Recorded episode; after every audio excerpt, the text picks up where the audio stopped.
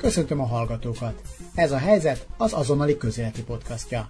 Én Galavics Patrik vagyok. Mi más is lehetne az eheti téma, mint Szájár József Fideszes LP képviselő szexbotránya és annak következményei. Mármint volt LP képviselő és volt Fidesz tag. Mandátumáról ugyanis már a botrány kipattanása előtt lemondott, pártagságáról pedig szerdán.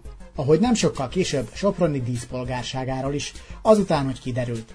Egy a belga járványügyi szabályokat megszegő meleg szexpartin vett részt. A kiérkező rendőrök ráadásul kábítószert is találtak az Erez csatornán keresztül menekülni próbáló politikus táskájában. A belga ügyészség valószínűleg emiatt vádat is emel majd ellene. Szájerrel a Fidesz a legtapasztaltabb és legbefolyásosabb EP képviselőjét vesztette el. Hogy fog ez hatni a Fidesz és a néppárt viszonyára? Végképp befellegzett a Fidesznek a jobb középpárt családban? Befolyásolhatja ez a történet a magyar és a lengyel költségvetési vétó további menetét? Maradt olyan a fideszes képviselők közül, aki pótolhatja Szájert? Ezekről a kérdésekről beszélgetünk Hegedűs Dániellel, a German Marshall Fund munkatársával, mint a delegáció vezetője, Deutsch Tamás, nem csak, hogy nem rendelkeznek ezzel, ezekkel a képességekkel, de maguk is nagyon erősen támadott pozícióban vannak. És Stefano Bottoni történésszel, aki egyebek mellett azt is elmondja, hogyan reagálhatnak az olaszok arra, ha a magyar és a lengyel kormány vétója miatt késik majd az uniós pénzek kifizetése Olaszországban. Tehát az átlag olasz azt fogja mondani, adjátok ide a pénzt. Tehát itt nem ideológiai kérdést fognak ebből csinálni. Előbb azonban halljuk, hogyan értékelik a budapestiek Fejer József botrányát. Antal Robert István és Vas Csaba kérdezte a járókelőket. A válaszokból kiderül. A fogadtatás elég vegyes volt. Nem lepődtem meg, de sajnálatos, hogy ilyenek történnek. Nem nagyon tudom szavakkal illetni, nem. Ezt egyszerűen nem tudom kifejezni, hogy ez mekkora szégyen és mekkora blamás, mekkora ciki az úgynevezett uh, konzervatív keresztény kormányunknak. Igazából annyira újat nem tud mutatni ez az egész ügy. Az a helyzet, hogy már annyira képmutató és siralmas az egész, hogy már így nem kiakadok, hanem már így, így nevetséges az egész. Jót nevettem rajta, nem tudok mit kezdeni vele. Volt tehát, aki hitetlenkedett, nevetett, meg olyan is, akit már semmi nem lep meg. Persze az egésznek van egy erkölcsi oldala is, mivel Szájer József maga is kiszolgált egy egyre inkább melegellenes retorikába belecsúszó pártot. Ha valakinek van egy kis normális, erkölcsi, morális érzéke, ezeket egyszerűen nem lehet épésszel már felfogni. Próbáljuk azért meg. Ami persze nem könnyű, főleg akkor, ha valaki jobboldali. Én egy jobboldali kereszténydemokrata embernek tartom magam, de az, amit ők képviselnek, az nem az, amit én szerintem képviselniük kéne, és persze, hogy minősíti, és felelősséget kell vállalnia mind a Fidesznek, mind pedig Szájer Józsefnek azért, amit tett. Szájer ügye pedig nem csak a pártjának, és személyesen nekiárt egy másik budapesti szerint nem csak ő egyénileg került ilyen helyzetbe, hanem ezzel az egész magyar nemzetet minő, nem mondom, hogy minősítette, de azért kellemetlen, igen. Van azért olyan is, aki megtalálja a pozitívumokat az ügyben. Annyiban előrelépés, hogy valaki lemondott, Brüsszelben tette meg, meg Európában, ez valamennyire szinten látszik, hogy ugye más közegben van. A botrány nem maradt következmények nélkül, hiszen Szájer József politikai karrierjének tulajdonképpen annyi. De ez nem feltétlenül jelenti azt a budapestiek szerint, hogy a Fidesz bukását is előrevetíti az újabb botrány. Annyi a belpolitikai következménye, hogy egy hétig ezen röhög mindenki, szerintem még a Fidesz szavazók is, de 2022-ben szerintem a Fidesz fogja hozni, ha nem is a kétharmadot, de a, a többséget biztosan. Szerintem nem lesz belpolitikai következménye. Mások pedig nem jósolnak, de bíznak benne, hogy a botrány változást is hoz magával. Hát remélem, hogy lesz következménye, mert hogyha még ennek sem lesz, akkor, akkor így nem tudom, akkor meg mi jöhet még, hogy, hogy végre valami legyen egy olyan reakció, hogy észrevegyük, hogy itt azért gondok vannak. Kicsit bízom abban, hogy talán most már egy újabb ügy az még jobban nyomatéskosítja az emberekben, hogy a jéghegy csúcsán, amit látnak, hogy még mi lehet mögötte, hogyha már ilyen rövid időn belül ennyiféle dolog kipattan. És olyas valakit is sikerült találni, aki szerint nincs itt semmi látnivaló. És mit szól akkor ahhoz a média botrányhoz, ami kialakult a, az eset kapcsán? Kommunisták, amit művelnek, azt el kell fogadni. Ez ilyenek. Ezek mind ilyenek. Ha maguk valamit csinálnak, azt elfelejtik, azt nem csinálják. Arra, arra nem mondok. Miért itt van a, a amelyik zsidózott, meg nem tudom mi az a országgyűlési képviselő jelölt, az nyugodtan csinálhatja. Ezt a helyzetértékelést nehéz lesz felülmúlni. Minden esetre Stefano Bottoni és Hegedűs Dániel megpróbálja. Halljuk tehát őket. Mit jelentett Szájer József a Fidesznek a néppártban? Mert hát azt hallottuk róla, hogy, hogy hát ő egy ilyen hit szerep volt, hit, hit szerepe volt tulajdonképpen, aki már ilyen, szinte ilyen legendáriumok vannak, hogy ő egy kézzel tartotta még a Fideszt a néppártban, de valójában mit jelentett ő? Igen, szerintem a legegyszerűbben úgy érthetjük meg Szájer Józsefnek a szerepét, hogy ő volt a, az utolsó mohikán a, nem csak a Fidesz, de effektíve a magyar európai, Európa politika első generációjából, aki 20 éve már az ország EU csatlakozását megelőzően is ott ült például az alkotmányozó konventben, korábban is már szerepet vállalt az Európa Tanácsnak a parlamenti közgyűlésében, ami igazából az előszobája lett sok, sok későbbi európai parlamenti képviselő karrierjének is. És mindazok a személyek, akik egyébként hasonló szerepet töltöttek be már hosszú-hosszú évekkel, hanem majdnem egy évtizeddel ezelőtt eltűntek egyébként a, a politikából, Szent Iványi Iván, Tabajdi Csaba. Tehát igazából egy, egy olyan kapcsolati tőkével és egy olyan, azt is mondhatnám, hogy nagyon széles és mély látószöggel rendelkezett Szájer József a, a magyar EP képviselők között, ami, ami igazából egyedülálló volt. És én nyilván nem tudom megerősíteni azt, hogy Szájer József egy kézzel tartotta bent a, a Fideszt az EPP-ben, vagy önmaga, mert nincsenek ilyen belső insightjaim az EPP belső dinamikáit tekintve, de tény és való, hogy úgy vélem, hogy egy hatalmas veszteség egyébként Szájer kiválása a pártból. Nem csak azért, mert ez a kapcsolati tőke eltűnik, hanem azért, mert akik egyébként most ezt a szerepet egyébként 2019-től kezdve legalábbis hivatalosan vitték, mint a delegáció vezetője Deutsch Tamás. Nem csak, hogy nem rendelkeznek ezzel, ezekkel a képességekkel, de maguk is nagyon erősen támadott pozícióban vannak. Tehát úgy vélem, hogy a szürke eminenciásnak az eltűnése ebben a szituációban az, az valóban nagyon káros a Fidesznek az érdekérvényesítő képessége szempontjából. Ehhez egy kis kiegészítés. A beszélgetés felvétele után Dajs Tamás Fideszes EP delegáció vezető, akinek a kizárását a néppárti frakcióból 30 pártársa követeli, egy nyílt levelet jelentetett meg, amelyben hangsúlyozta. A Manfred Weber szavaira tett gestápózós és ávós megjegyzései miatt már bocsánatot kért, ezután mégis a kizárását kezdeményezték a frakcióból.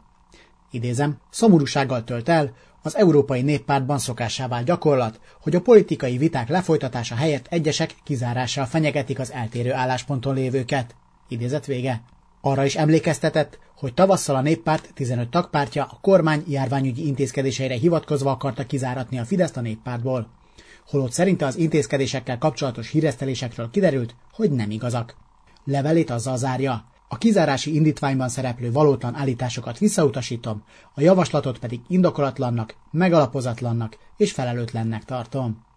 Vissza az interjúhoz. Deutsch Tamásra még egészen biztosan vissza fogunk térni, éppen a, a támadott pozíciója miatt. Stefano, te könyvet is írtál Orbán Viktorról, az olaszoknak, hogy jobban megértsék, hogy mi történik Magyarországon. Abban, ha Szájár nem is tudom, hogy szóba került-e pontosan, de a, de a hasonló figurák szerinted ők, ők milyen szerepet foglalnak el a Fideszben és Orbán Viktor környékén? Sziasztok, köszönöm a kérdést. Tehát hogy ne került volna szóba? Éppen újra olvasgattam a, a könyvet, valami olasz újságírónak próbáltam válaszolni, és megtaláltam azt a passzust, ahol, ahol Szájer is szerepel. Hát négyes számú pártagsági könyv. Tehát itt azért, itt azért szám, szám, számítanak ezek a dolgok, tehát ha valaki a, a, a nagyon belső körhöz tartozott, mondjuk egy, egy Kövér Lászlóval együtt, vagy egy Áder Jánossal együtt, tehát ez a, ezek tényleg a, a, a, a nagy, a, a, ez, a, ez a nagy generáció, tehát ezek az emberek, azok, ezek azok, akik a 60-as évek elején születtek Orbán Viktorral együtt, és akik különböző pozíciókban, különböző konstellációkban, különböző helyszíneken, Budapest határon túli politizálás, vagy éppen Brüsszel, de hát vitték a pártpolitikáját, és őt voltak a zászlóvívői, és azért hát nem csak, hogy kiöregedik ez a generáció, hanem egyszerűen kikopnak emberek, és teljesen egyetértek Hegedűs Dániellel, hogy ez egy, ez egy óriási veszteség a Fidesznek. Annyi, annyi mondjuk felmerült bennem az, az, az a huncut kérdés, hogy én el tudom képzelni, hogy bizonyos tekintetben a párt új imázsának ez akár jól is tesz. Tehát hogy is mondjam, adott egy lassan már homofóbnak nevezhető párt, én nem szeretek ilyen nagy fogalmakkal dobálózni, de azért, de azért ez elég konzisztens már, amit itt ezen a téren produkál a, a Fidesz, és ugye hát van egy figura, akiről már évtizedek óta lehetett tudni a, a, a, a pesti életben, és a brüsszeli életben, és a soproni életben, és szinte mindenütt, hogy nem pontosan ugyanazt az, élet, ezt az életet éli, mint akár a legtöbb pártársa, és ez természetesen nem volt probléma, mert a Fideszben ez volt a, ez volt a vonal, hogy hát az, otthon mindenki azt csinál, amit akar, csak ne nagyon mutassa kifele, hogy milyen éppen a szexuális orientáltsága, de most ez megváltozott. Tehát itt, itt most egy sokkal radikálisabb vonal ö, ö, kerekedett felül, és itt gyakorlatilag a mi hazánk diktálja a, a, a Fidesznek, vagy éppen a Fidesz a mi hazánk szájába adja a, a most azokat a, azokat a szlogeneket és azokat az, az új iránymutatásokat, és az az igazság, hogy egy a, a, ennek a régi generációnak a, a szabadossága, ha úgy fogalmazhatok, és akár egy Deutsch Tamás, ez tökéletesen megjeleníti. Ezek az emberek ős liberálisok voltak az 80-as évek végén, 90-es évek elején, és ezt a nagyon szabad életet értek. Most az a probléma, hogy az, ami 20 vagy 30 évvel ezelőtt, főleg a magánszférában egyáltalán nem volt probléma, ma már problémás lehet. Ez egy nagyon érdekes dolog. Nekem eszembe jutott például Dajcs Tamásnak a házassága Fürlajosnak Lajosnak a lányával. Én akkor emlékszem, ez a 2000-es évek elején történhetett, és akkor az lett a vége, hogy nem csak hogy elváltak, hanem, hanem az, hogy szélső jobbról nagyon-nagyon kemény belépések történtek Dajcs Tamásba. Gyakorlatilag az, az volt, most így próbálom előadni, hogy lám-lám előjött a zsidó. Zsidóval nem lehet összeházasodni. Rendes magyar jobboldali zsidóval ne, ne házasodjon össze, mert ennek nem nincs jó vége. A, a, azt próbálom megfejteni, amit most mondasz, hogy, hogy ez hogyan tehet jót a, a Fidesznek, mert Hát nem, tehát ez egy akkora botrány, ami megpróbál a Fidesz magáról valamit mutatni, egy ilyen konzervatív, családbarát dolgot, és erre meg itt igazából mindenki röhög rajtuk most, tehát hogy ez nem, mire gondolsz, amikor azt mondod, hogy, hogy ez még jót is tehet az imázsuknak? Hogy ha, ha nem is jó, de legalább tisztába teszi, hogy az új, imázs, az új imázsba az a fajta kettőség, ami, ami, a, ami a például ez a magánbűnök, közelkölcsök féle dolgot jellemezte, ez már nem fogadható el. Tehát, hogy gyakorlatilag egy szélső jobboldali, vagy egy radikális jobboldali párt ideológiai sémáit veszi át, és egyfajta viselkedés mintát vár el a saját embereitől. Tehát végül is én azért biztos vagyok benne, hogy a, a Fidesz szavazóinak a nagy többsége egyáltalán nem helyeselte, vagy helyeselte volna, hogy Szájer József fontos pozíciókat tölt be, mindazonáltal, hogy ilyen irányultságú. De ez egy olyan dolog volt, ami a, ami a, a Orbán Viktorékat nem zavarta, vagy nem zavarta annyira, illetve nagyon jól tudták, hogy mennyire fontos egy Szájer József kaliberű figura a párton belül és Brüsszelben, tehát nélkülözhetetlen volt, de most gyakorlatilag meg lehet tőle szabadulni. Ez nem tudom, mennyire helyes. Nekem csak eszembe jutott, hogy ezért van ebben egy olyan olvasat is, és meg is szabadultak tőle. Tehát nem tettek óriási kísérletet arra, hogy, hogy, hogy, hogy, hogy megvédjék. Hát gyakorlatilag, mint ahogy a szovjet világban érdemei méltatása mellett gyakorlatilag elköszöntek tőle, és, és tudomásul vették, hogy politikai karrierjének vége. Tehát egy, tulajdonképpen egy profiltisztulást látsz akkor a, a Fidesznél, hogy ezt így rövidre zárjam. Hegedűs Dánielt kérdezem akkor erről, hogy csak nagyon röviden, hogy, hogy lehet -e ennek egy ilyen hatása, mert egyelőre még, most persze nagyon friss a dolog, és, és tényleg az van, hogy mémeket gyártják, és egy, egyik viccesebb sztori derül ki a, a másik után, ahogy így a, a, a sztoriról így derülnek ki dolgok. Te hogy látod ezt? Um, nem tartom teljesen elképzelhetetlennek, hogy közép vagy hosszú távon valóban lesz egy ilyen profiltisztulás, nagyon sok idézőjellel használva ezt a, ezt a fogalmat, de valóban itt szerintem rövid távon a, a hitelességet romboló hatása az, az sokkal inkább megkérdőjelezhető. Amiért én egy kicsit egyébként szkeptikus lennék ezzel a profiltisztulással, az az, hogy legyünk őszinték, vélhetően nem Szájer József volt az egyetlen, ahol mondjuk a közelkölcsök és a magánbűnök aránya nem feltétlenül úgy oszlott meg egymás között, ahogy az, az egy ideális fideszes propaganda anyagban elképzelhető lenne. Tehát nem mhm. hiszem, hogy a jövőben adott esetben ne kellene újra és újra ilyen szituációkkal számolni. Másrészt nem gondolom azt, hogy itt a, itt a radikális jobboldalnak a pozíciója sokkal jobb lenne.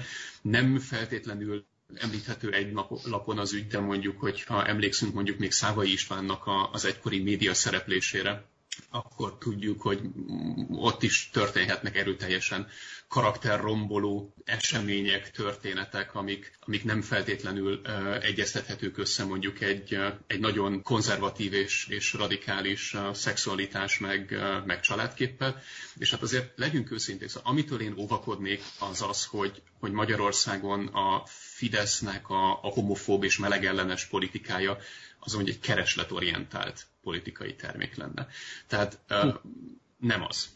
És, ez most, ezzel most meglettél? Ez miért, miért mondod ezt? Azért, mert, mert nyilvánvaló módon ez egy, ez egy kínálatorientált politika, ahol nagyon tudatosan, mint ahogy ezt egyébként korábban láttuk a menekültügyben, maga a kormányzati kommunikáció építi fel és, és gerjeszti, nyilván vannak társadalmi alapok, de abban a formában egy, egy aktív és, és élénk melegellenességet. Tehát, hogy nem azért lett ez a, az elmúlt 6-12 hónapban a politikai napirendnek a meghatározó része, mert egyébként a választók tízezrei számára ez volt az elsődlegesen meghatározó kérdés, hanem azért, mert jól kalkulált politikai kommunikációs döntéseket követően egy stratégiailag felépített kommunikációs kampány ezt, ezt oda helyezte. A Fidesznek az ilyen jellegű gyűlölet kommunikációs kampányai kivétel nélkül ilyen termékek, és én úgy gondolom, hogy kivétel nélkül olyan kínálatorientált politikai termékek, amik megteremtik a saját keresletüket, de nem egy,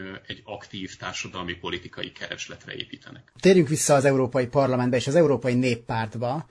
Van-e olyan, és ezt egy kicsit már érintetted, Dani, amikor erről beszéltél, de van-e olyan, aki potenciálisan átveheti Szájer József helyét? Valakinek át kell vennie, nyilván a, a vezető szerepet, még akkor is, hogyha az a kapcsolati tőke, az a tudás, az hiányozni fog. Talán Gál Kingáról szokták még mondani, hogy ő olyan szürke eminenciás, mégis ritkán szólal meg, de hogy ő nagyon fontos munkát végez egyébként a, a néppártban és az Európai Parlamentben a Fidesz képviselőjeként.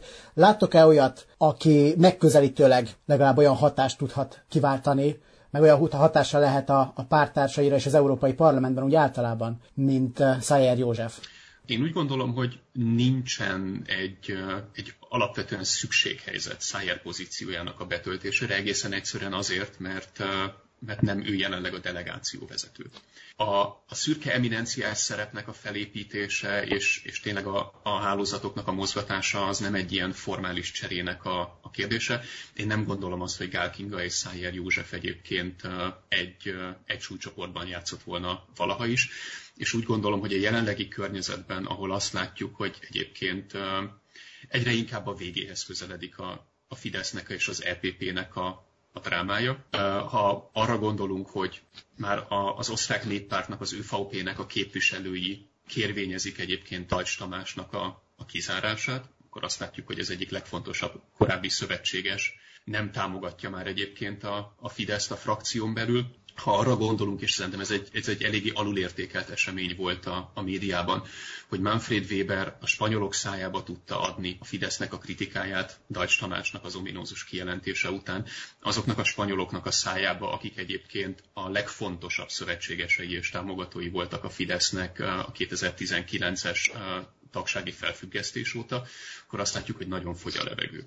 Én úgy gondolom, hogy a Dajcs Tamás ügyében hozott döntés az igazából egy nagyon jelentős választás elé fogja állítani a Fidesz, ugyanis abban az esetben, hogyha, hogyha Dajcsot effektíve kizárják a frakcióból, akkor, akkor két két eléggé rossz szituáció között dönthet. Az egyik az, hogy megpróbálhatja lenyelni ezt a békát, de ezzel tulajdonképpen markánsan aláássa a saját harcos pozícióját, vagy pedig, vagy pedig egészen egyszerűen sértődötten vennie kell a, kell a kalapját. Úgyhogy szerintem nem is kell feltétlenül megvárnunk mondjuk a, a CDU elnökválasztást, vagy pedig, vagy pedig a 2019. szeptemberi német választásokat ahhoz, hogy eldőljön a Fidesz kérdése a néppártban, mert ez lehet, hogy már december-január folyamán el fog dőlni.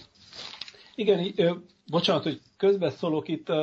Tegnap, szerintem tegnap olvastam a, a Facebookon, és hát nyilván lehet arról beszélni, hogy érdekes, hogy a Facebook lett a lassan a leg, legfontosabb tájékozódási forrásunk, mert erről az ügyről és a Fidesz EPP tagságáról, tehát igazi komoly, tehát úgy értem komoly tényeken alapuló elemzéseket nagyon nehéz olvasni, tehát nagyon-nagyon sok a találgatás. Én történész vagyok mindig a szovjetológiában, és a szovjetológiai világban érzem, érzem magam, amikor ezeket a, a Fidesz belső mozgásokat kell, kell elemeznem. Jobb szeretném, ha több tény állna mellettünk, de Arakovács Attilának, tehát a DK EP képviselőjének volt egy nagyon érdekes okfejtése, aki szerint, ahogy Hegedűs Dániel már említette, nagyon fontos az osztrák csoportnak a lépése, tehát ennek a Karasznak a lépése, aki már több mint 30 aláírást tudott gyűjteni. Nagyon fontos a spanyoloknak a, az, esetleges átállítása vagy, vagy, vagy meggyőzése, ez egy, ez egy, ez egy valóban egy, egy, egy új tény, és ő azt, azt gondolja, hogy a december 9-i, tehát nem elképzelhetetlen, ugye ma harmadika van, hogy mivel 9-én lesz frakcióülés, nem elképzelhetetlen, hogy 9 előtt, ha nagyon romlik az, a, a, a helyzet, maga Orbán Viktor előzi meg azt a szégyent és azt a, azt a, azt a nyilvánvaló politikai vereséget, hogy kilátásba helyezzék a Fidesznek a, a, a, a tényleges kizárását, és ő lép ki, viszont ebben az esetben rendelkeznie kellene már egy, egy elég jól felépített alternatív forgatókönyvvel. Amennyire én tudom, december 9-én a frakcióülés csak, csak Deutsch Tamásnak a kizárásáról fog, fog dönteni. A Fidesznek a frakcióból való kizárására formálisan nincsen lehetőség. Ugye a néppárti tagságról pedig nem a frakció dönt, hanem a, a néppártnak a, a political uh, groupja. De egyébként én is úgy gondolom, hogy a december 9-i dátum az egy, az egy nagyon meghatározó jelentőségű uh, dátum lesz. Szerintem, amit nem említettünk ebben a kérdésben, de egy picit az ellen szól, hogy 9-e előtt a Deutsch döntés ismeretének ismerete nélkül Orbán Viktor egy ilyen fajsúlyú döntést hozzon, az a jelenlegi magyar-lengyel blokkát helyzet a, a, az Európai Unióban. Én úgy vélem, hogy, hogy előzetesen egy ilyen huszárvágással most még a néppártból is kiszállni a magyar kormány, kormány részéről, az egy nagyon-nagyon veszélyes szerencsejáték lenne, de nyilvánvalóan, és ebben teljesen egyetértek egyébként Stefanoval, hogy egyikünk számára sem állnak rendelkezésre azok a belső információk, hogy tényleg a tényeknek a teljes ismeretében tudnánk elemezni a kérdést, úgyhogy szerintem egyrészt nagyon kíváncsian várjuk majd a, a 9.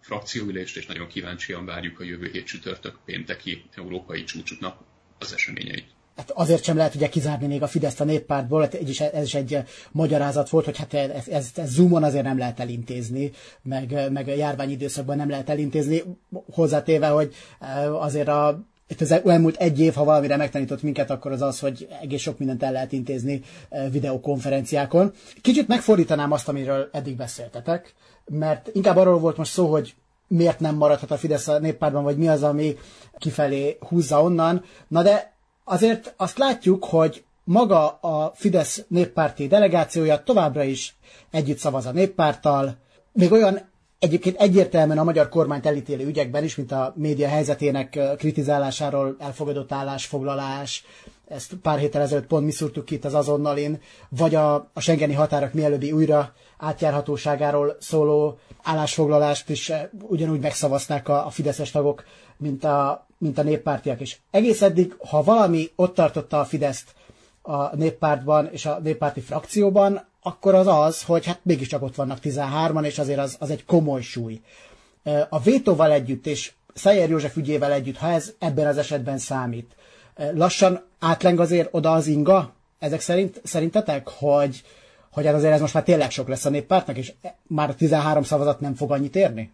Nyilvánvalóan az egyik fő érv a Fidesz mellett mindig az volt a néppártban, hogy rendkívül fegyelmezett szavazógépezet egyébként a Fideszes néppárti delegáció, ez, ez tényes való. Amilyen szempontból szerintem ténylegesen vízválasztó egyébként a, a mostani lengyel-magyar EU blokkád, az, az az, hogy egyre több tagállamban ugyanúgy belpolitikai kérdését teszi például az uniós pénzek felhasználását, vagy a jogállamiságnak a kérdését. Még egy fontos kiegészítés A beszélgetést csütörtökön délután vettük fel, amikor még nem tudtuk, hogy a lengyelek kifarolnak a vétóból és elfogadják a jogállamisági kritériumokat, ha ahhoz kötelező érvényű értelmezést csatolnak.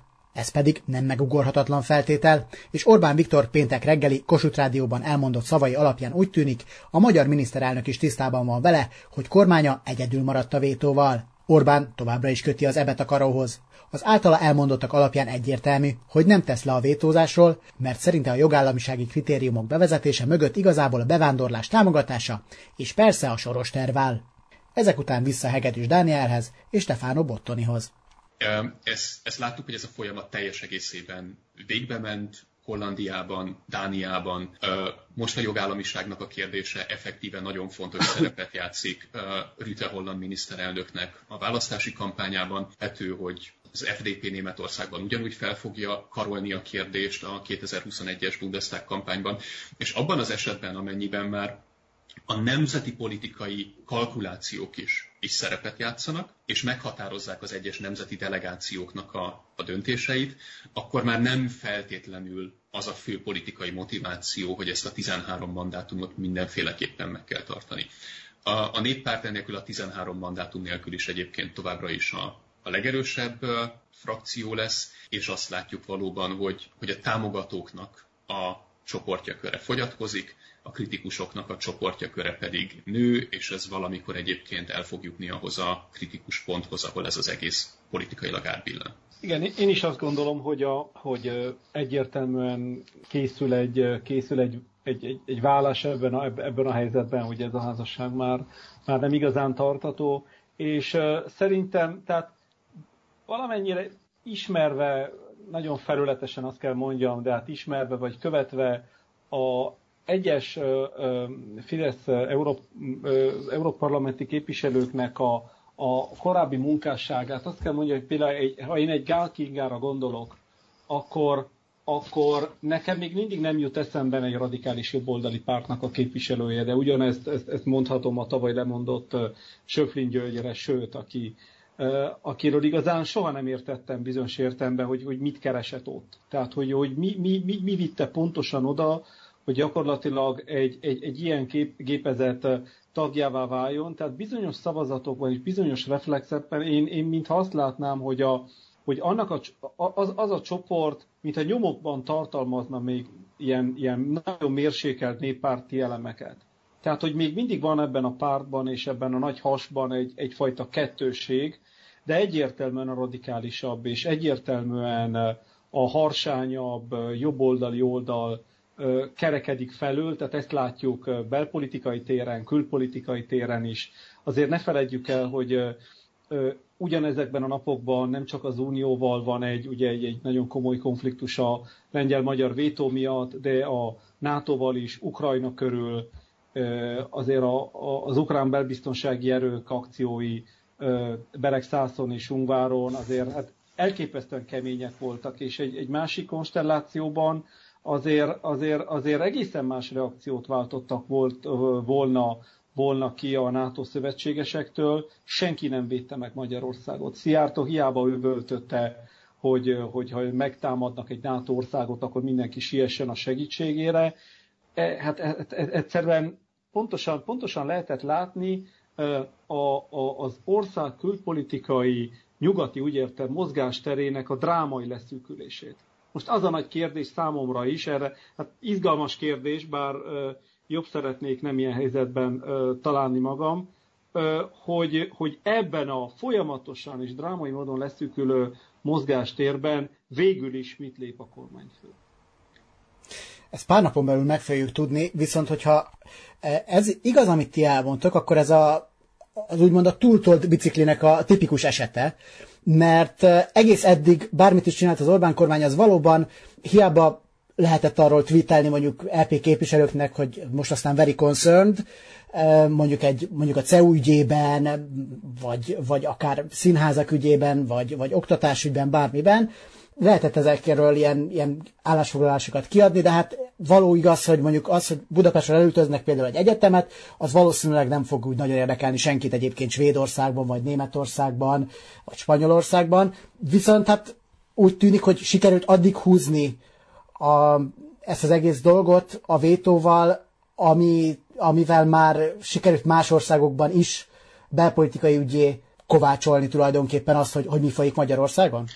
Ha hozzászólhatok gyorsan, igen, úgy gondolom, hogy Orbán Viktor meg, meg Mateusz Morawiecki is helyesen látták a jogállamisági kondicionalitással összefüggésben, hogy igazából nem feltétlenül a, a tényleges jogi szöveg a meghatározó, hanem az, hogy van-e politikai akarat ennek, a, ennek az átültetésére. Amit nem feltétlenül láttak, hogy igazából a politikai akarat eddig az Európai Unióban, akár az Európai Bizottság részéről, akár meghatározott tagállamok részéről igazából mindig Magyarországnak és Lengyelországnak kedvezett. Most viszont rámutattak arra, hogy tökéletesen igazuk van azoknak, akik úgy érvelnek, hogy a tagállami szintű demokráciának a leépülése az gyakorlatilag egy egzisztenciális veszélyforrás az Európai Unió számára, hiszen lám-lám jelenleg a két leginkább autokratizálódó tagállam tulajdonképpen az Európai Unió működő képességét kérdőjelezi meg alapvetően és veszélyezteti a költségvetési csomagnak és a, és a koronamentő csomagnak a blokkolásával. Tehát a stratégiai hiba a magyar kormány részéről az, hogy ezzel a lépéssel pont megteremtette azt a politikai akaratot egyébként, hogy, hogy szembeszálljanak Magyarországgal és, és Lengyelországgal, és egyébként, hogyha eltekintünk Angela Merkelnek a, a keddi bejelentésétől, hogy itt tulajdonképpen minden oldalnak szüksége van arra, hogy engedményeket tegyen. Azt látjuk, hogy meglepően egységes a 25-öknek a frontja Magyarországgal és Lengyelországgal szemben és még a kezdeti időben azt is mondhatnám, hogy a térfélen bolyongó Szlovéniát is sikerült többé-kevésbé elhallgattatni, ahol ugye mondjuk nem volt feltétlenül mindig tiszta, hogy mikor találkozunk Janez Janzának a magánvéleményével, és mikor a szlovén kormánynak a hivatalos álláspontjával, de azt látjuk, hogy itt valóban felsorakozott egy sorfal Lengyelországgal és Magyarországgal szemben, és ez leginkább a saját politikai döntéseinek köszönheti mind a két kormány, úgyhogy én teljes egészében egyetértek a túltolt biciklének a hasonlatával. Mindeközben egyébként, eh, legalábbis erről szóltak a hírek, hogy egy magán megbeszélésen Orbán Viktor azt mondta Angela Merkelnek, hogy hát ha ezt kéred tőlem már, mint a jogállamisági kritériumoknak az elfogadását, még hogyha egy kicsit felvizezve is, az, az öngyilkosság. Mit látunk ezeken a jogállamisági kritériumokon? Jogosan mondja-e azt Orbán Viktor, hogy ez öngyilkosság, már abból a szempontból ránézve, hogy akkor abszolút nem folytathatja azt a politikát, amit, amit eddig folytatott? Én, én úgy válaszolom, hogy lehet, hogy folytathatja, de ő nem szeretné, ha bármilyen európai testület és bármilyen európai kormány kimondhatná, akár a nyílt, tehát a, a, a nyílt téren és bárhol, hogy ő egy nem demokratikus autokrata. Tehát, hogy ez, ez, az, a, ez az a megbélyegzés, amit, amit mindig is próbált elkerülni, és a saját demokratikus legitimációját hangsúlyozta a, választá, a választás megnyerője, a stabil kormányzat megteremtője, stb. stb.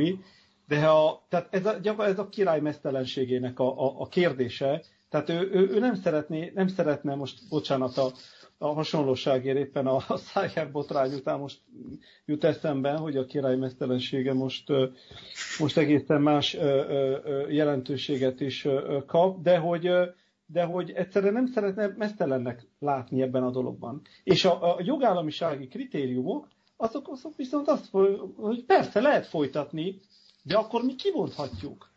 És ennek lehetnek következményei. És visszatérve az előző kérdése, igen, itt a pénz számít. Tehát ők most az európai pénzosztási mechanizmus blokkolják, és ráadásul a, a, a, leg, a legdrámai pillanatban teszik, ad egy, és ad kettő, olyan országokkal is játszanak, mint most például Olaszország, de nem csak Olaszország van ebben a nagyon rossz helyzetben, csak ezt ismerem kicsit jobban, akiknek hihetetlenül szükség lesz 2021-ben minden ledobott euróra és fillére és márkára, vagy bármilyen pénznemre, mert nagyon-nagyon rossz helyzetben van, és lesz a gazdaság, a munkanélküliségi adatok, az államháztartás, és egyszerűen finanszírozhatóvá kell tenni a, az újjáépítést, a gazdasági újjáépítést, tehát elképesztően népszerűtlen tud lenni, és az olasz jobboldal, vigyázat, az a jobboldal, amely most ö, megszavazza a 2021-es költségvetést,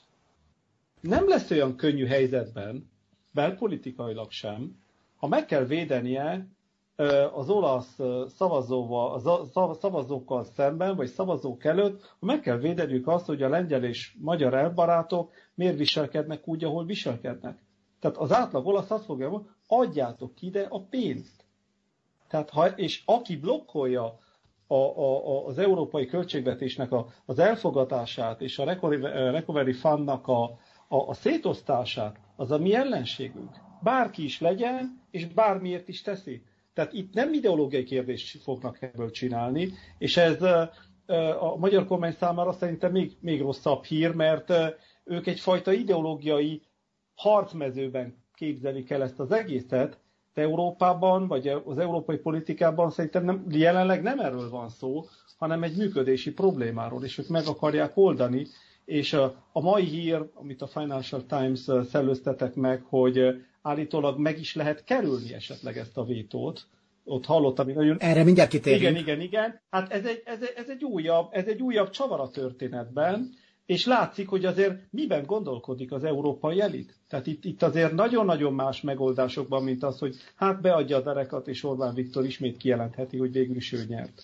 Szerintem, amit Orbán tisztán lát, az a jelentősége az uniós forrásoknak a rezsimnek a hatalmi működésében. Egyrészt az uniós csatlakozás óta minden kormánynak egy nagyon fontos legitimációs forrás az, hogy milyen mértékben tudja lehívni az uniós forrásokat, és ez így van a, jelenlegi kormány esetében is. Másrészt pedig én nem értékelném túl az ideológiai hadviselésnek a, a fontosságát mondjuk a, a választói attitűdök tekintetében. Én úgy gondolom, hogy a magyar választók egy, egy jelentős része egészen egyszerűen gazdasági okokból szavaz a Fideszre, mert hozott egy olyan stabil gazdasági növekedést 2010 után, mondjuk a közférában való forrásinvestálásnak a jelentős beépítésével, de lényegtelen, ami ismeretlen volt 2010 előtt. Ennek a gazdasági növekedési modellnek szerves része az az évi körülbelül GDP arányosan 3%, ami az uniós mm. forrásokból jön. Sokan egy picit félreértik a jogállamisági kondicionalitásnak a, a fókuszát és a szkópját.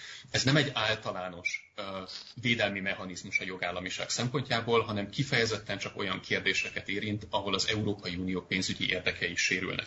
Viszont a Magyarországon működtetett, centralizált politikai korrupciós struktúra és piramis, az pontosan ilyen. És úgy gondolom, hogy bármilyen média fölénnyel is rendelkezik egyébként a kormány Magyarországon, azt nagyon-nagyon nehéz lenne egyébként kimagyarázni, hogy miért esik el egyébként az ország a, a forrásallokációnak 10-15-20-25 százalékától azért, mert Magyarországon védhetetlen és megmagyarázhatatlan módon mennek politikailag meghatározott köröknek a zsebébe uniós pénzekben folyó közbeszerzési eljárások. És szerintem az Orbán kormány leginkább ezt szerette volna elkerülni ezzel a lépéssel. Térjünk is át a Financial, Financial Times cikkére. Ugye ők e, azt írják, hogy az Európai Bizottság most azon dolgozik, hogy a magyarok és a lengyelek megkerülésével szülessen meg az új költségvetés és a helyreállítási alap. Mennyire reális, hogy ilyesmi létrejön, és hogy viszonylag rövid idő alatt tető alá lehessen ezt hozni? Ez egy kicsit bonyolultabb kérdés, ugyanis három szálon fut. Külön kell megnézni a koronavírus mentőcsomagot, a 7 éves hosszú távú költségvetést, az úgynevezett MFF-et és a 2021-es éves költségvetést. A koronavírus mentőcsomag minden további nélkül kivihető az uniós szerződéseken kívülre. Igazából ez hetek óta politikai napirenden lévő kérdés. Arról lenne mindössze szó, hogy ez korábban ugye az európai stabilitási mechanizmus az ESM esetében történt, hogy igazából nemzetközi szerződésre alapozódna, 25 tagállam, Lengyelország és Magyarország nélkül csinál egy ilyen kormányközi együttműködést. Ez mondjuk Lengyelországnak 23 milliárd euróba fájna 2021 és 23 között, Magyarországnak meg több mint 4,3 milliárd eurójába. Ez arányosan kb. egyébként egy negyede 7 éves hosszú távú költségvetésnek, nem beleszámítva, de, de magának a, az értéknek a, a tekintetében. Én nem hiszem azt, hogy ez bárki szeretné végigvinni egyébként az Európai Unióban, viszont egy nagyon komoly zsarolási potenciál Lengyelországgal és Magyarországgal szemben. Az időfaktorról pedig annyit, hogy így se úgy se lesz már időbe januárban új 7 éves költségvetés, és szerintem senki reálisan nem számolhat azzal, hogy március-áprilisnál előbb lesz hozzáférés a koronamentő csomaghoz. És ebből a szempontból szerintem pont azért, mert így is úgy is késésben vagyunk, az időnyomás egy kicsit kisebb, de mondjuk egy új intergovernmentális szerződés vagy kormányközi megállapodás az mindenféleképpen hónapok kérdése, akkor is, hogyha egyébként egy betűt sem változtatnak a már létrejött korona megállapodáshoz képest. A 7 éves költségvetést nem lehet elfogadni a szerződések szerint Magyarország és Lengyelország nélkül. Megkerülhetetlenek. Arra van lehetőség, a Financial Times meg az Európai Bizottság szakértői szerint, hogy a 2021-es költségvetés az valamilyen formában egyben elfogadásra kerülhessen. A szerződések úgy fogalmaznak, hogy abban az esetben, hogyha nincsen MFF, akkor az új éves költségvetés a régi 2020-as költségvetésnek a keretszámai alapján kéne, hogy üzemeljen, méghozzá automatikusan egy 12-es bontásban. Tehát, hogy igazából havi költségvetései lennének az Európai Uniónak, ahol nagyon minimális a mozgástér arra, hogy el lehessen térni a 2020-as költségvetési allokációktól. És ezt szeretné az Európai Bizottság valahogy kikerülni úgy, hogy ne ezek a 12 havi költségvetés legyen, hanem egyben egy 2021-es éves költségvetés, hogy ez jogilag hogy lehetséges, ez egy nagyon érdekes kérdés, és szerintem itt egy eléggé mély jogi hókusz-pókusszal fogunk szembesülni, mert a szerződés nagyon egyértelmű. Ha nincs MFF, egy 12-es havi bontások vannak, és úgy gondolom, hogy ha egyébként ezen a ponton megkerülik Magyarországot és, és Lengyelországot, ott valóban jó eséllyel fogja ezt egyébként az Európai Bíróság előtt megtámadni a két állam, pontosan azért, mert a szerződések szövege ebben az esetben az ő álláspontjuk mellett szól. Épp ezért én egyébként úgy gondolom, hogy vélhetően itt érdemesebb lenne tényleg hosszabb távon fenntartani a kemény nyomást Lengyelország és Magyarország felett, semmint, semmint megpróbálni a szerződések elsődleges szó szerinti jelentésével szemben egy jogi trükkel egy 2021-es éves költségvetést csinálni. De annyit reagálnék, hogy valóban én is feltennék egy, egy kérdést. Most olvasom közben, a beszélgetés közben olvasom online, hogy, a, hogy Manfred Weber egy, egy online sajtóbeszélgetésen most egy-két órája kiemelte, hogy nincs semmilyen jogi és technikai akadálya annak, hogy 25 tagország és nem 27 hozza létre a hitelekből, meg a visszanemtérítendő támogatásokból álló NGU, tehát a Next Generation EU nevű alapot, hogy ez, ez, ez szerintetek nem, egyszerűen nem lehet-e annak, a, annak az első állomása, vagy konkrétabb állomása, hogy, hogy, hogy végül is ez, ez lenne ez a belső, illetve külső körök új Európája, ahol nem, nem kell kilépni ahhoz, hogy, hogy egyszerűen hogy egyszerűen körön kívül tartsanak, hanem, hanem egyszerűen lét, létrejön egy hát nagyon-nagyon különböző fokú integrációra hajlamó, illetve nem hajlamó országoknak a, a halmaza. És akkor ez lehet mondjuk tíz éven belül az új Európai Unió, amiben, amiben hát egyértelműnek tűnik, hogy Magyarországnak egy, egy, egy nagyon-nagyon-nagyon periférikus és, és mellőzhető szerepet szánnak. Én egy kicsit szkeptikus lennék, hogy Magyarország meg Lengyelország ebből a szempontból köre. Tehát itt semmi másról nincs szó, mint effektíven nyomásgyakorlásról két tagállam felett. Úgy gondolom, hogy ismételni tudom önmagamat, fontos, hogy ezt a, ezt a fenyegetési kulisszát, vagy ezt a zsarolási eszköztárat fenntartsák, de szerintem senki nem akarja érdemben megfosztani egyébként a magyar és a lengyel társadalmat, a magyar és a lengyel gazdaságot ezektől a forrásoktól. Úgy vélem, hogy itt nem nincs olyan nemzeti érdek, hogy Magyarország és Lengyelország ebben a külső körben legyen, mint mondjuk, ami mellett racionálisan lehet érvelni például az európai monetáris politika területén. Tehát, hogy Lengyelország, Csehország, Magyarország számára az ő gazdasági makroökonomiai növekedési modelljükben az, hogy saját nemzeti valutájuk van és monetáris szuverenitásuk van, ez egy, ez egy fontos gazdaságpolitikai eszköz. Tehát ott, ott elfogadhatónak tartom azt, hogy már amúgy is van egy ilyen többkörös integráció, vagy több fokozatú integráció, és lehet érvelni amellett, hogy ez egyébként kormányzati ciklusokon átívelő érdek és pozíció. Itt úgy gondolom, hogy semmi másról nincs szó, mint arról, hogy két rezsim igazából a saját politikai érdekeit védi, és, és ez egészen konkrétan 180 fokban ellentétes azzal, amit nemzeti érdekként definiálhatnánk. Mm. Ne, ne, ez, bocsánat, ezzel teljesen egyetértek, csak, csak arra gondoltam, hogy, hogy végül is, ha ezt, ha ezt egyszer véghez tudnák vinni, nyilvánvalóan végül is a magyar és a lengyel társadalom és az állampolgárok és a vállalkozások húznák a rövidebbet, de, de azért nagyon egyértelmű lenne, mindazok alapján, amik, a, a, amik zajlanak, és amikről mi is beszéltünk, hogy ez elsősorban kinek a felelőssége. Tehát ennek azért lennének szerintem nagyon-nagyon komoly belpolitikai következményei. Utoljára még így kitérnék, vagy visszatérnék a, a parlamenthez és a Fideszhez. Ha úgy dönt Orbán Viktor, vagy akár a néppárt, hogy akkor kalapkabát és viszontlátásra Fidesz az Európai Néppártból, akkor reális opcióként ott van a, a konzervatív ECR frakció a PISZ-szel, illetve a szélsőjobbos Identitás és Demokrácia Szálvini ligájával. Esetleg lehetnek még függetlenek is a fideszes képviselők az EP-ben. Mit adhat egyik vagy másik lehetőség a Fidesznek, vagy talán helyesebb úgy feltenni a kérdést, hogy, hogy mit veszített egyikkel meg a másikkal, mert hát a néppártból kilépni az mindenképpen veszteségnek tűnne.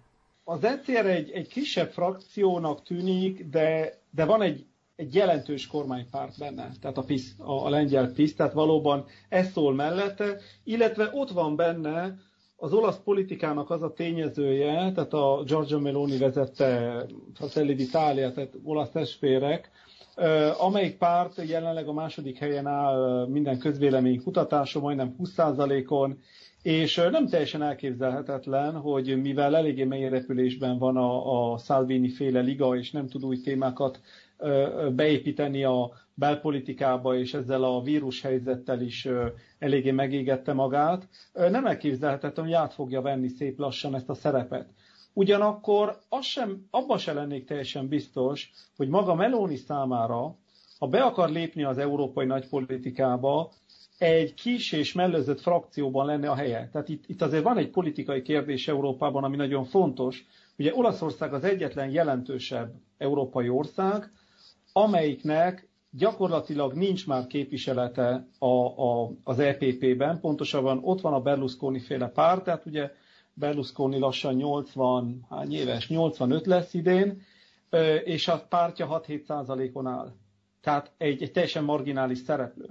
Tehát, és ott van a politikai közép, ami Olaszországban, európai szintéren szinte képviselet nélkül maradt. Tehát ezt az űrt valakinek be kell töltenie, és én úgy gondolom, hogy, hogy Meloni nyugodtan pályázhat idővel arra, hogy esetleg ő töltse be ezt.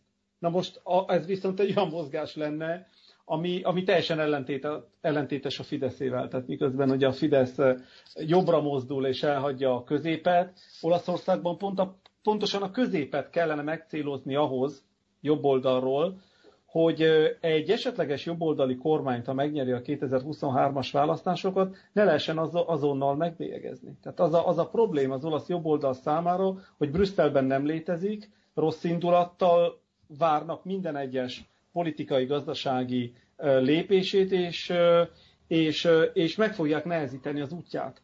Tehát ezért kellene visszalépni és visszakeresni az utat a, a, az európai EPP-hez, tehát a néppárthoz, ahhoz, hogy nagyobb erővel képviselhessék magukat.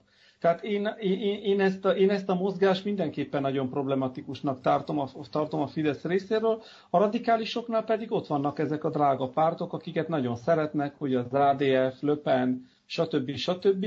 De ezekről eléggé, hát eléggé tudjuk, hogy ezek a pártok soha nem kerülhetnek hatalmon ezekben a nagy országokban, mert különben teljesen felbomlik a politikai egyensúly, és ezt senki nem fogja engedni. Viszonylag keveset tudok a magam részéről hozzátenni, teljesen egyetértek abban, hogy sem az identitás és demokrácia, sem pedig az ECR nem fogja azt a szintű európai befolyást és érdekérvényesítési lehetőséget nyújtani a Fidesznek, mint amit a, mint amit a néppárt nyújtott. És ez nem csak a parlamentre igaz, hanem mondjuk az Európai Bizottságban is, ahol azért szintén vannak ilyen szintű pártpolitikai motiváció. Én talán egy pontot tennék hozzá, és az, és az a német szál lenne. Úgy gondolom, hogy ebben az esetben Orbán Viktor egyébként nagyobb valószínűséggel fog az ICR felé tájékozódni, és nem csak a lengyel vonal miatt, hanem pontosan azért, mert az identitás és demokrácia csoportnak tagja a német AFD is. Úgy gondolom, hogy a Fidesznek a néppártból való kiválása az nyilván nehezebbé fogja tenni a a CDU-CSU vezette nagy koalíció, német nagy koalíció számára, hogy ezt a viszonylagos védernyőt továbbra is fenntartsa a Fidesz és, és a magyar kormány felett, de nyilván ott lesznek a pártpolitikai érvek és motivációk eltűnésével még továbbra is egyébként a, a gazdasági érvek ebben a kapcsolatrendszerben. De az nagyon-nagyon-nagyon megnehezítené minden német kancellár és, és CDU szövetségi elnök számára ezt a feladatot, hogyha a Fidesz ugyanabban az európai pártcsaládban ül, mint az AFD.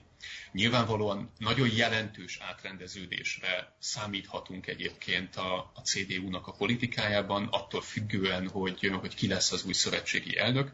Nyilvánvaló, hogy Orbán Viktor számára Friedrich Merz testesítené meg a, a, az ideális jövőbeli pártvezetőt, de bármennyire is egy erőteljesen konzervatív populista irányba fogja elvinni a CDU-nak a fő profilját mert ami adott esetben mondjuk tartományi szinten valamilyen formában az AFD-vel való együttműködést is magába foglalhatja. A szövetségi politikában szerintem a CDU nem rehabilitálhatja az AFD-t, és nem működhet vele nyíltan együtt, mert ez egy hatalmas politikai csapás lenne szavazatok tekintetében a párt számára. Tehát még Merznek is egy nehezen megemészthető politikai kihívás lenne az, hogyha a Fidesz az AFD-vel uh, szűri össze a levet, és úgy gondolom, hogy ez egy olyan tényező, amit, amit vélhetően azért a Fideszben mérlegelni fognak, amikor meghozzák ezt a döntést. Ez volt ezen a héten a helyzet. Ne felejtsetek el feliratkozni Spotify-on, a Google Podcast felületén és iTunes-on, ahol értékelni is tudjátok a podcastot. Valamint kövessétek az azonnalit Facebookon, YouTube-on és Instagramon, illetve iratkozzatok fel hírlevelünkre, a reggeli feketére. Az én oldalamat is megtaláljátok Facebookon, ahol örömmel veszem az üzenetben küldött témajavaslataitokat. Galavics Patrikot hallottátok, a figyelmeteket megköszönve búcsúzom, a viszonthallásra!